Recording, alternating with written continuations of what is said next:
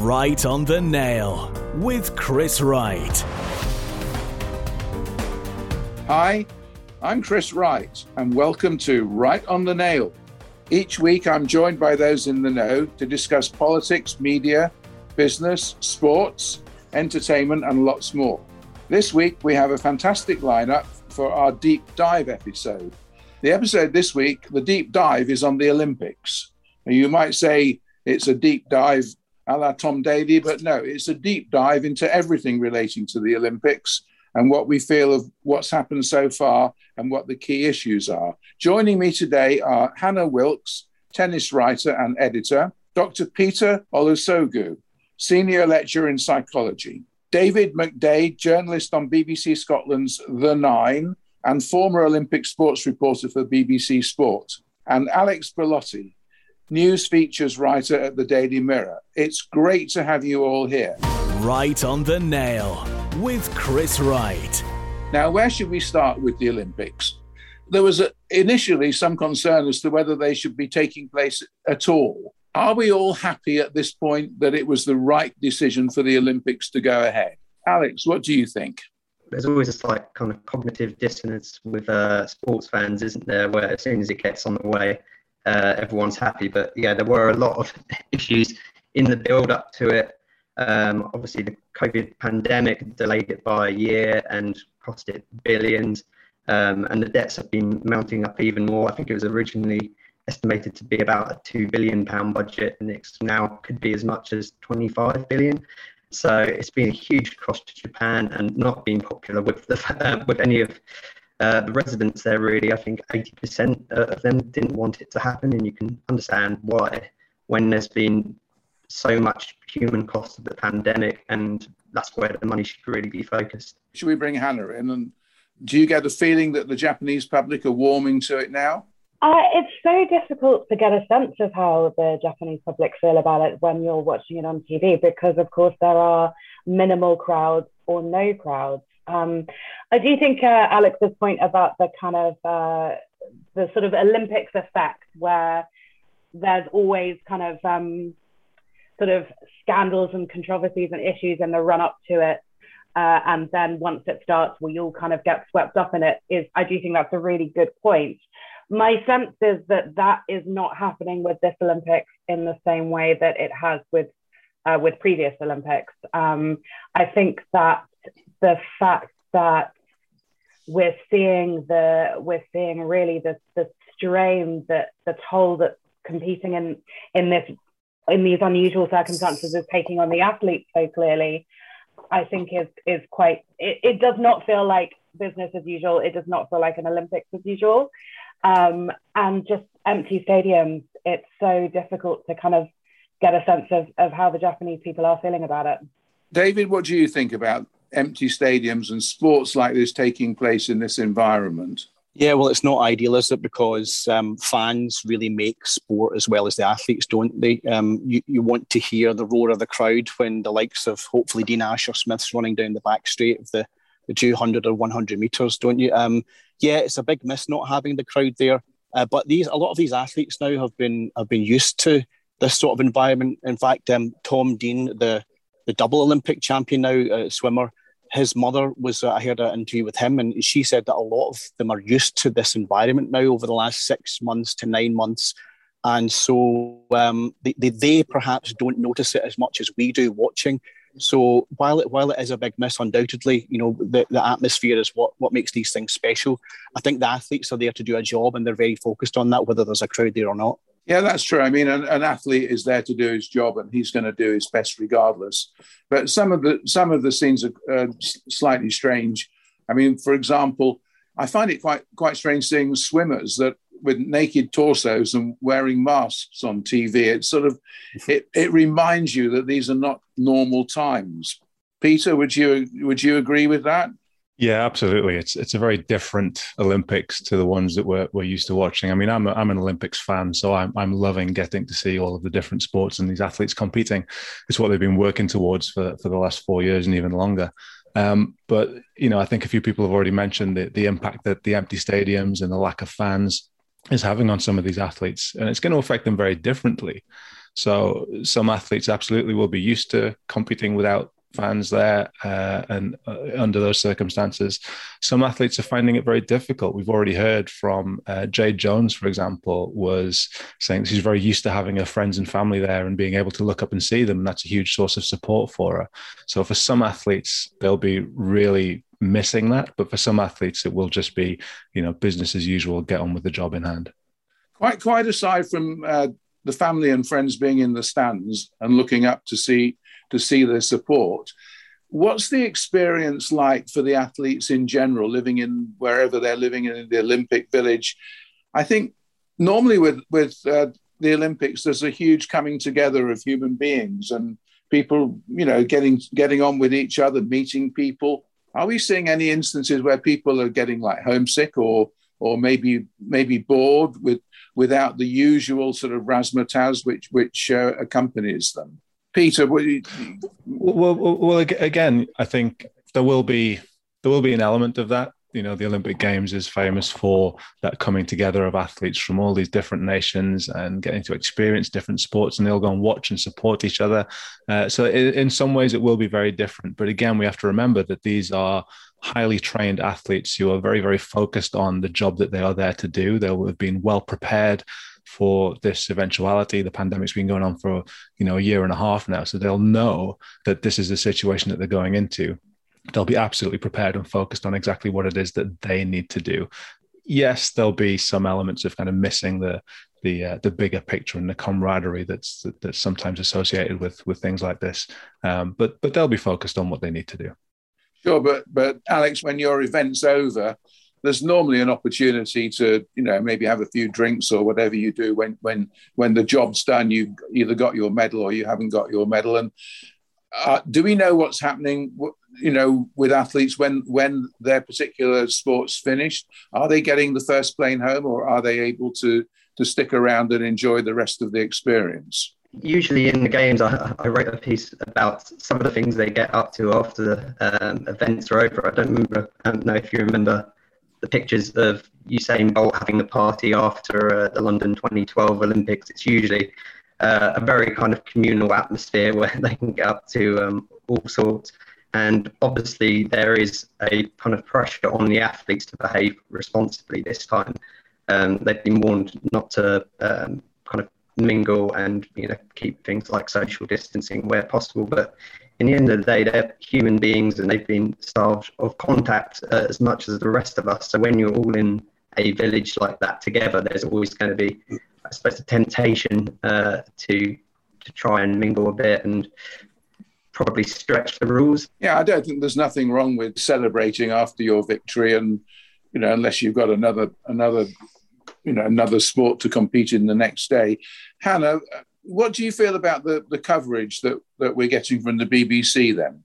Well, obviously, uh, the Olympics coverage situation has changed uh, quite dramatically this year in that the BBC no longer have the full rights uh, because Discovery, who own Eurosport, um, have the rights to broadcast the Olympics. So the BBC is limited to showing um, two events at any one time.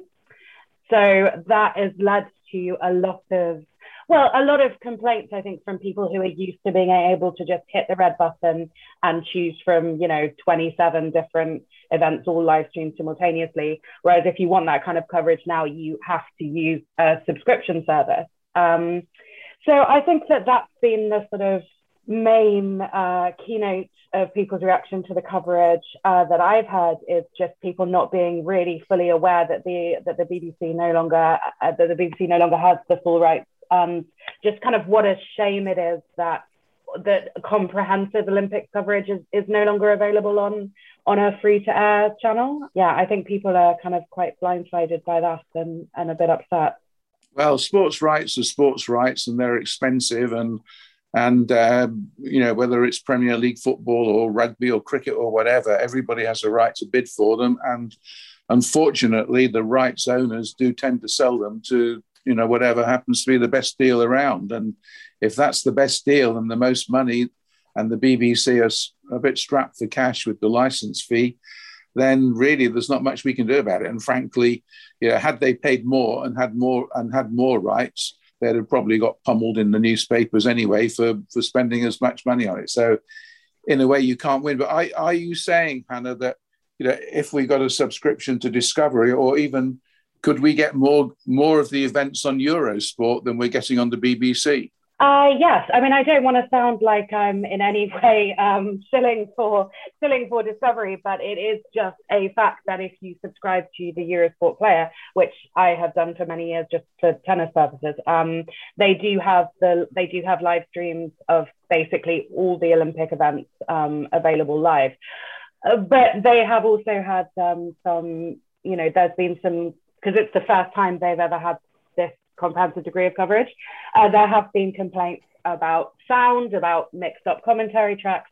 I think some people have been watching, you know, dressage and getting audio of tennis. So basically, it's kind of there's no, uh, and I think there were some quite intense complaints about some commentary on the uh, Team GB women's football, where the commentators who I think were provided by the Central Olympic broadcasters as opposed to Eurosport, but the commentators didn't seem to know the names of some of the players and stuff. So, I mean, I, I absolutely do agree with what you're saying that, um, you know, sports, uh, the rights holders do have, you know, a perfect right to sell the rights to the highest bidder. But um, at the same time, like, I think there's a huge opportunity missed to grow the Olympics, to, to have people um, participate, be inspired, to kind of potentially inspire the next generation of athletes.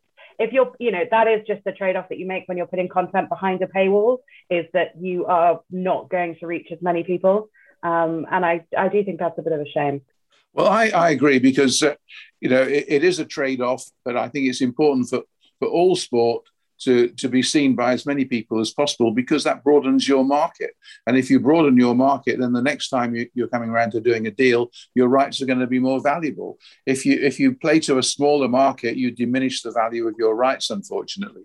But we're seeing other we're seeing other things happening that the broadcasters are having a, to adapt to do. Like for example, uh, if we've got an athlete that's got a very good chance of winning, the uh, the coverage seems to include you know footage from family and relations in in their hometown even if it might be three or four o'clock in the morning to give us that that vital moment of uh, celebration i mean is that something that's working would you say david I think so. And uh, if you come back to the example of Tom Dean, I think the pictures that you might be alluding to, his friends and family um, back home in, in, the banks of the River Thames watching his his race at half past two in the morning and going absolutely crazy when he when he tipped um, to to end for gold. And th- those are those are things that also make the Olympics, and that goes back to again the, the fans not being able to be in the stadium. And you know, from my, my own experience working for, for the BBC at, at events like Olympic Games and Commonwealth Games, etc. You know, the the family at the events plays such a big part of the story. And uh, clearly, on the ground in Tokyo, we don't have access to that. So it's very important that we do make efforts to to to get those angles um, you know to tell the stories of the families and and how they are are going through emotionally and you know watching their their sons daughters friends you know nieces nephews grandchildren um, competing on the biggest stage. But yeah I, I, think it's it's so important to tell those stories. And I think that um, it's it's been managed as best that it can be yeah, I think you're right. I think it's it's it's very difficult. I know some of the reporters aren't, aren't in Tokyo. It's it's very difficult. Peter, from your standpoint, before we move on to some of the more the other issues, just in terms of the sport, what for you has been the highlight of the games so far? I think undoubtedly for me, it was seeing Tom Daley finally win his gold medal. Uh, he's worked so hard for such a long time. And I remember seeing him as a 14 year old competing in his first Olympics uh, and just the journey that he's been on to culminate on on finally winning that Olympic gold medal and seeing just what it meant to him was absolutely the moment of the game so far for me. Yeah, and it was it was an amazing performance. I mean, I I wouldn't be an expert on judging diving, but you could tell it was pretty damn brilliant how good it was. Would you agree with that? Yeah, absolutely. Again, I'm no expert on diving, but uh, it was a, a, pretty spectacular and pretty special performance from both of them. And Hannah, what, as as a as a tennis uh, writer, what what was your take on Naomi Osaka and and in more generally, what what happened to her earlier this season, and and she was like the you know major focal point of the Olympics going into it, and she got knocked out you know pretty early on. Was it even in the first round? What do you think is happening with Naomi Osaka?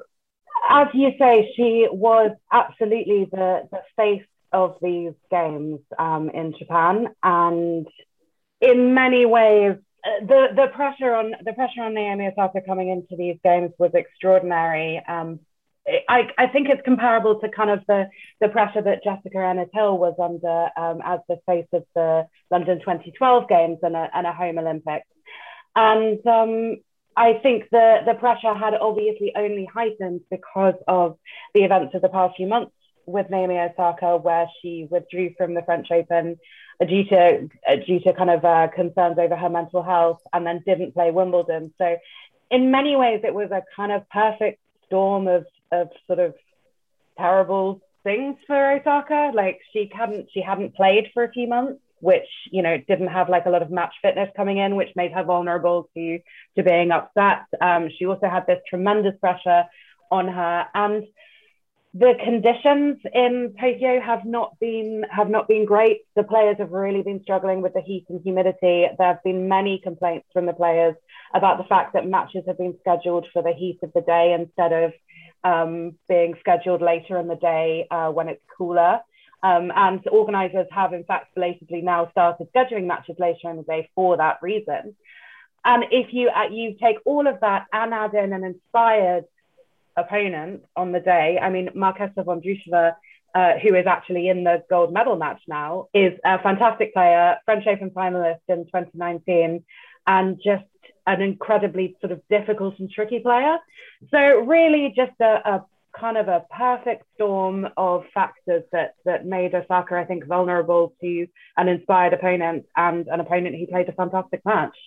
That's very interesting because, of course, anyone can anyone can lose to anybody on the day, and uh, so it could well be the case that that that was just unfortunate. I guess for, for Naomi herself, for for Japan, and for and for the games in general, that that happened. But these things can happen. Sport is sport. You never know who's going to win. Otherwise, there will be no point turning up to watch it. A great example of that point that anyone can lose to anybody Novak Djokovic, who was on a 22 match winning streak, was on course for the Golden Slam, was everybody's absolutely overwhelming favourite for a gold medal, has just suffered a shock defeat in the semi-finals. So, you know, anything can happen. That's that's why you lace up your shoes, I guess. Wow, absolutely. Coming on to Simone Biles, what went wrong with Simone Biles? What did she just actually make one bad move with, with that one with that one exercise? or is there more to this? And and um, do we know what the reaction has been in the United States to, to this story? I'll address the, the, the, first part of the question first. Um, do we know what's going on? I think there is something specific that's going on with uh, Simone Biles. She talked about um, experiencing something called the twisties.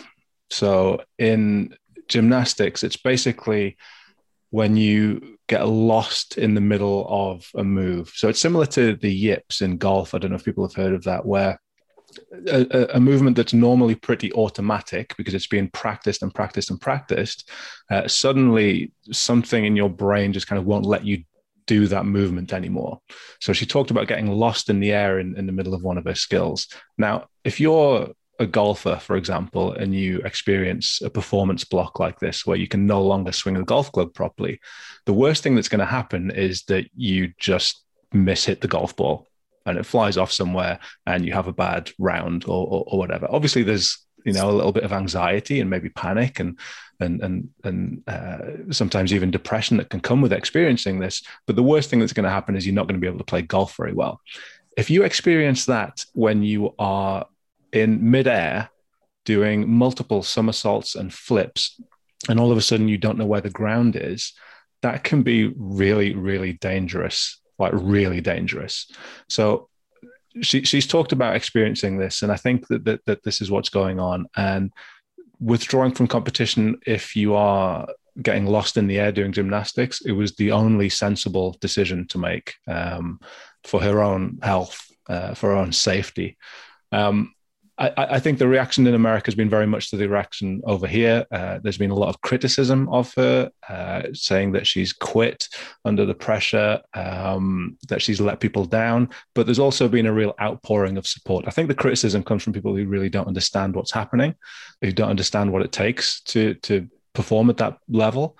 But there's also been an outpouring of support and understanding, which has been really, um, really nice to see yeah, I can understand that in that particular exercise, uh, if you do get something like you say, like the yips in golf or what, whatever, then it can be a lot more dangerous than just missing missing your swing and hitting the golf ball in the wrong direction. Mm. It's one. It's just one shot and one shot on your on your scorecard. This is everything. Was it just? Do you think this? It was just unfortunate, and was she concerned that it might happen again, even though it might never have ever happened again? Or was there something deeper here that made it happen that might have made it happen again? Well, I, I think it's not necessarily just a one off uh, thing. Once you experience a performance block, it's something that kind of sticks for a while until it's resolved. Um, I, I, think we really underestimate the stress and the pressure that these athletes are under. We tend to not see them as, as human, we see them as kind of superhuman and impervious to stress. But if you think of what Simone Biles has been through, first of all, she's got the incredible pressure and expectation of being the world's best. Everybody wants to see her perform.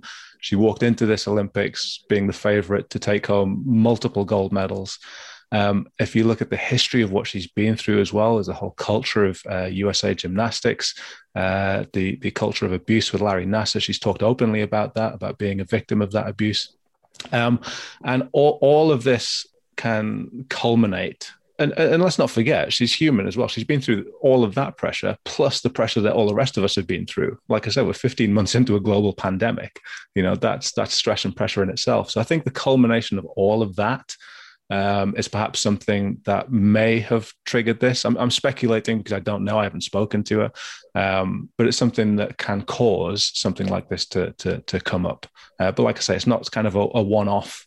This just happens and then it goes away it's like this will stick with you until it's until it's resolved in some way. Uh, so, I mean, is, is there any similarities that would say a footballer who who who misses a penalty in a vital shootout and and then does it again and then and then you know has maybe a problem wanting to take a penalty in the future, thinking it might it might happen on another occasion? Is that is I mean, that? I, yeah, I mean, th- th- there's some similarity, but I think when, when we're talking about performance blocks here, it's a real specific uh, syndrome or condition um, where you imagine you have like a set of instructions in your brain for how to carry out a particular movement and somebody comes along and moves that set of instructions. Now they're still there but for some reason you just can't access them. You can't find them. So you physically are incapable of of, uh, of, of carrying out that movement um, and that's what Simone Biles is experiencing, or that's what she's talked about anyway.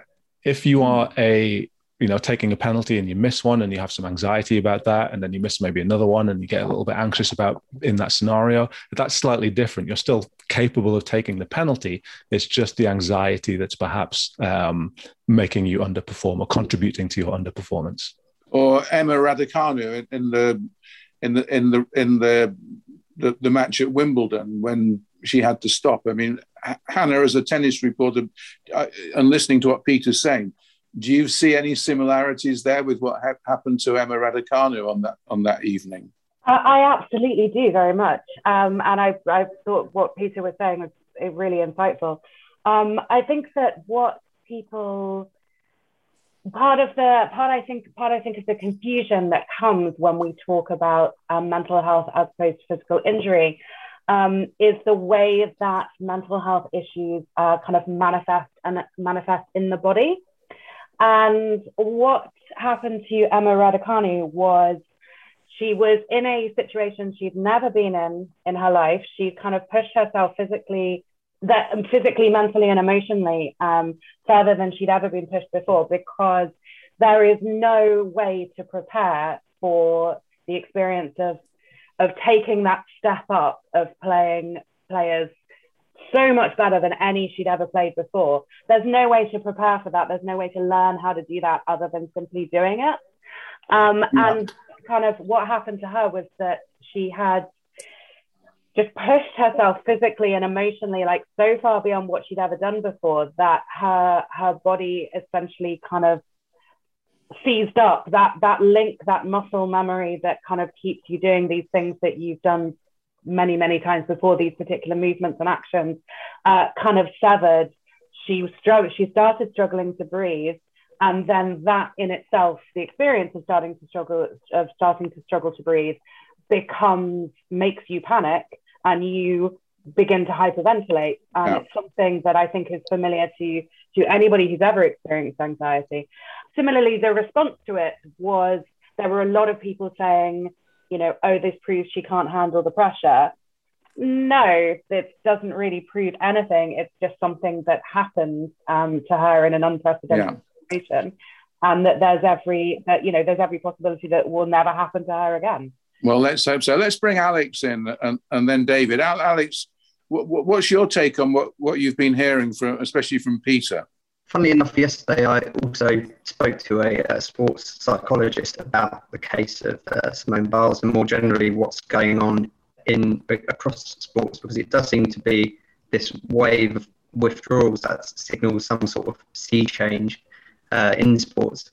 And I, I, think it is a combination of factors, and I totally agree uh, with what Peter said about the kind of twisties, if you want to call it that specifically. Gymnastics is a very high risk sport, and I've seen Simone Biles called, called selfish uh, for pulling out and letting her teammates down, but honestly, if she is going to seriously injure herself making one of those movements is damaging for her obviously and it's damaging for the team. So uh, almost the most selfless thing you can do is to pull out if you don't think you're doing that. But getting away from sports we've all seen issues of burnout in our working lives during the pandemic um, and I think it's it would be ridiculous to think that sports people are immune from that as well. Well, a lot of the people, you know, being the most critical of her would probably be the people that would, you know, most struggle were they ever to find themselves in, in any similar situation. I'm pretty sure of that. Dave, David, what what do you think? And and do we is is it the intention that she's withdrawn from the games completely now, or do we think that she's she's going to compete in the in the in the next event? Uh, well, that um, I'm not sure. I mean, we saw her pulling out of the the individual all around um, as well as the, the team competition, and she's got apparatus finals to come over the weekend. You wonder whether whatever issues that she is experiencing will be resolved by then. Perhaps, perhaps the difference between the apparatus finals and the individual all around is that you know you've got to concentrate and, and make sure that you pull off all of your moves in the same day for the individual all around as well as the team final. Whereas for the apparatus finals, it's one at a time, and perhaps she can work through one by one with these apparatus finals. Um, but more broadly, I think Simone Biles, um, she has to be absolutely applauded for her courage because the easiest thing that she could have done for herself was to perhaps grip her ankle when she came off that wall and said, I'm physically injured. And no one would be talking about her today if that was the case, everyone would have just said, okay, fine, it's a physical injury. These things happen in sport. But to actually come out and be so honest and make herself so vulnerable, I suppose, to the world who is watching her in this Olympic stage is incredibly uh, brave and, and can only, you know, it can only shine a light on on these issues that, as as you say, people who are removed from that environment and, and those pressures don't understand and can't understand. Peter, are we going to see more of this kind of thing then? Of athletes withdrawing for, for mental yeah. health issues, or of, yes, of kind of athletes general. talking about mental health? Yeah, in, in general, will we see more more athletes withdrawing from events for, for mental health issues? Is it something we haven't experienced in the past? Maybe it's been swept under, under the carpet, but now it's out in the open. Is it something which is going to just become more more and more apparent? Well, I, I think what's really interesting is the the narrative that that people like Naomi Osaka and Simone Biles are brave and courageous for for talking about the mental health issues and for for making those decisions. And and in a lot of ways they are. They're absolutely brave to do that. But I think we have to also talk about the context in which they are brave because it's only bravery because of this this context of uh, pressure and expectations, win of all co- win at all costs culture that we the fans, the media, the sport organizations themselves have created. Uh, we, have warped this idea. So, a couple of sociologists, uh, Robert Hughes and Jay Coakley, back in the 90s, they talked about this thing called the sport ethic. And this is the idea that athletes have to push through pain, they have to make sacrifices, uh, they have to push through emotional uh, pain as well. And uh, of course, if you're going to make it to the elite level, you have to push through and you have to make sacrifices along the way. If you want to be the best in the world, you have to do that. But what we've done is we've taken this idea and we've warped it into the idea that athletes have to be superhuman. They have to be completely invulnerable to stress and to pressure. The winning's the most important thing. Uh, and we pile on this pressure. And, and, and again, the media that talk about how brave it is for it to uh, be talking about mental health issues are the same people that have piled on this pressure and created this culture uh, where what she's done, which is a, perfectly sensible, normal decision, like we've talked about, is seen as something that's that's that's really brave all of a sudden. So I don't think we can talk about that without also talking about the culture that's created it. Um, in terms of are we going to see more of it? I, I hope so. Uh, I think that Simone Biles and Naomi Osaka, two young black female athletes, leading the way, I think is absolutely fantastic to to see this, and I hope that it inspires other athletes and other people as well to say actually you know this this this pressure is intense. I need to break from it in order to look after my own mental health. Um, so i hope that we will see more of it and i hope that we can see this culture that we've created and the media can see this culture that they've created for exactly what it is. Right. That very very interesting. Moving on what are we looking forward to? What's going to be the real highlights of the next week or so. Hannah, what's exciting you that's going to make you, you know, make an appointment to view in, in the coming days? Well, uh, obviously, as uh, as someone who um, works in tennis, I have to say the the goals, the medal matches for the men's and women's tennis singles and doubles are tomorrow morning, and I'm so excited uh, to see those. But then also the um, the, in, indoor track cycling gets going pretty soon. I'm very excited to see whether Laura Kenny is going to be able to add to her extraordinary haul of gold medals. Um, and of course, the track and field starts uh, starts tomorrow, I think. Um, and just on a personal level, I am absolutely so excited to watch um, Shelly-Ann Fraser Pryce go in the 100 meters. Uh, I think that's going to be absolutely intriguing. Yeah, now you're highlighting some great events there. Who do you think is going to win the two the two medals in, in the tennis then? Well, having just seen this huge upset of Novak Djokovic, who was absolutely everybody's nailed on favourite to win the gold, um, it's now going to be Alexander Zverev against Karen Khachanov in the men's singles, and you would have to give um, Alexander Zverev of Germany the the advantage in that one. Um, in the women's final, it's Marketa Vondrousova of the Czech Republic, who knocked out Naomi Osaka against Belinda Bencic of Switzerland. And Bencic has had a has had a fantastic week. They both have, but Vondrousova is playing just some amazing tennis. Um, she's a, a tricky lefty full of variety, and I think she's going to take the gold. Okay, great. Let's just see what will happen then. David, what are you particularly looking forward to as, as things really hot up? Yeah, well, the track and field started today in Tokyo, didn't it? And um, I'm really looking forward to the 100 and 200 meters actually. Um, and f- for the first time, perhaps in many Olympic Games, um, I think most people would say, certainly in, in, this country, that we're looking forward to the women's events, which is really uh, really sort of positive because until now it's all been about Usain Bolt and Justin Gatlin and and guys like that. They're not here, and now we are focusing on our potential medal um, victories, such as Dina Asher Smith and when you talk about pressure, I wonder what that young lady is going through right now because if anyone's had a spotlight shone on her over the last year, two years, uh, it, it's herself. I just hope that she is um, in, a, in a good place and can cocoon herself from from all the chatter about how she could do in the 200 and, and especially the 200 and the 100 as well. Um, but I, I really hope that she can win a medal, if not gold, which would be fantastic. Um, elsewhere, I'm really looking forward to the, um, the, the pool, the conclusion the pool. How well can Adam Peaty do? You know, he's got relays, he's got individuals to go. Could he win three gold medals? We'll, we'll see. But there's, there's certainly lots to look forward to. Um, and and the track cycling as well. You know, Laura Kenny, absolutely. Jason Kenny, he could also become Britain's most successful Olympian ever if he, you know, increases his, his medal haul, gold medal haul of six. You're really whetting the appetite big time there, David. what about you, Alex? What's uh, what's your highlight coming up? I think everyone's favorite event, or at least one of the yeah, made major events in the calendar, yeah, it's always the 100 meters, and I think that will be really interesting. Life after Usain Bolt to see who kind of takes up that mantle.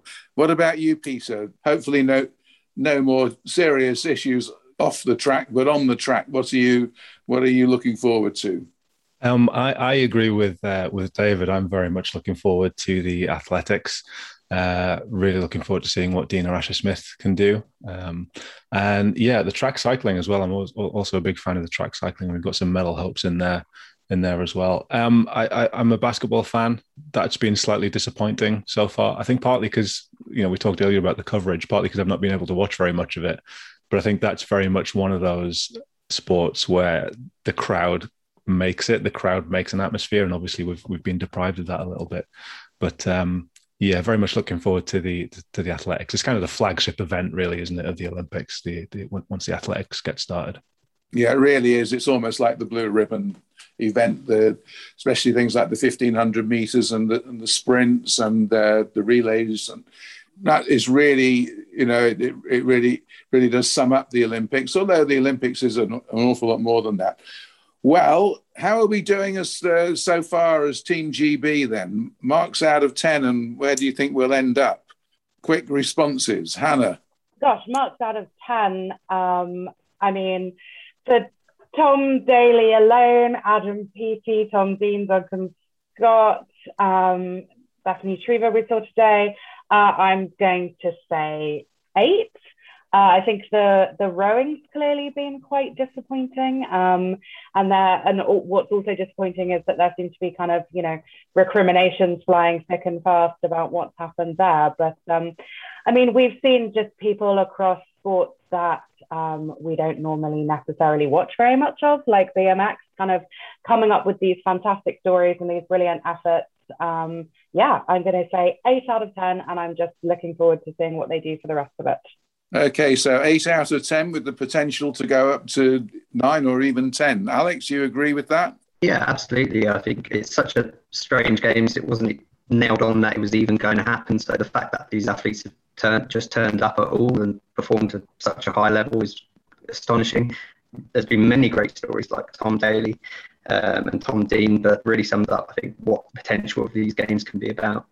Yeah, so we're, we're doing pretty well so far so good with hopefully one of the big stars of the track and field will will bring home one of the really big ones. That's where I think we're at. David, Peter, you agree with that? I would. I would. I think that it's been a great start. And in fact, I think a couple of days ago, people were talking about it's the best ever start to games. And uh, I think as we speak, we're on 24 medals uh, in total. And I think the, the target that UK Sports set is fairly broad one, I think, because of the impact of, of pandemic, you know, training, etc. It's 45 to 70 medals. So we're, we're kind of halfway there, if not more than halfway there, and we're less than halfway through the games. And we've had some quite nice, um, surprising medals, I think, from, from my perspective anyway. We mentioned the BMX, Tom Pidcock, who probably not a lot of people had heard of too much before the games, winning gold in the mountain bike, and um, Bryony Page again um, backing up her success in Rio with another medal today, bronze in the in the trampolining. So um, yeah, I think we're in a very good place going into the last week. Great. And Peter, last word with from you. Yeah, I absolutely agree. I mean, I think at one point British people called Tom were eighth in the medal table. So you know, if that's any any anything to go by, I think we're doing okay. There's been some absolutely fantastic results so far, and, and, and like everybody said, looking forward to seeing what comes in the in the second second week. Great. Well, what a fantastic conversation, and so much to look forward to. I think we've nailed it. Right on the Nail with Chris Wright. You've been listening to Right on the Nail with me, Chris Wright. Thank you to my guests, Hannah, Peter, David, and Alex, for a brilliant conversation. And thank you to you for tuning in. Tweet us at Right on the Nail with any suggestions or feedback. And if you enjoyed the show, please share a link on social media. You can sign up to receive an email when a new episode drops at our website, rightonthenail.fm. And remember, there's a new episode every single Friday. So catch you next time on Right on the Nail. Well, wasn't that amazing? It was created and produced by Podcast Partners. They're really lovely people and rather good at all this podcasting guff. Find out more at podcastpartners.com.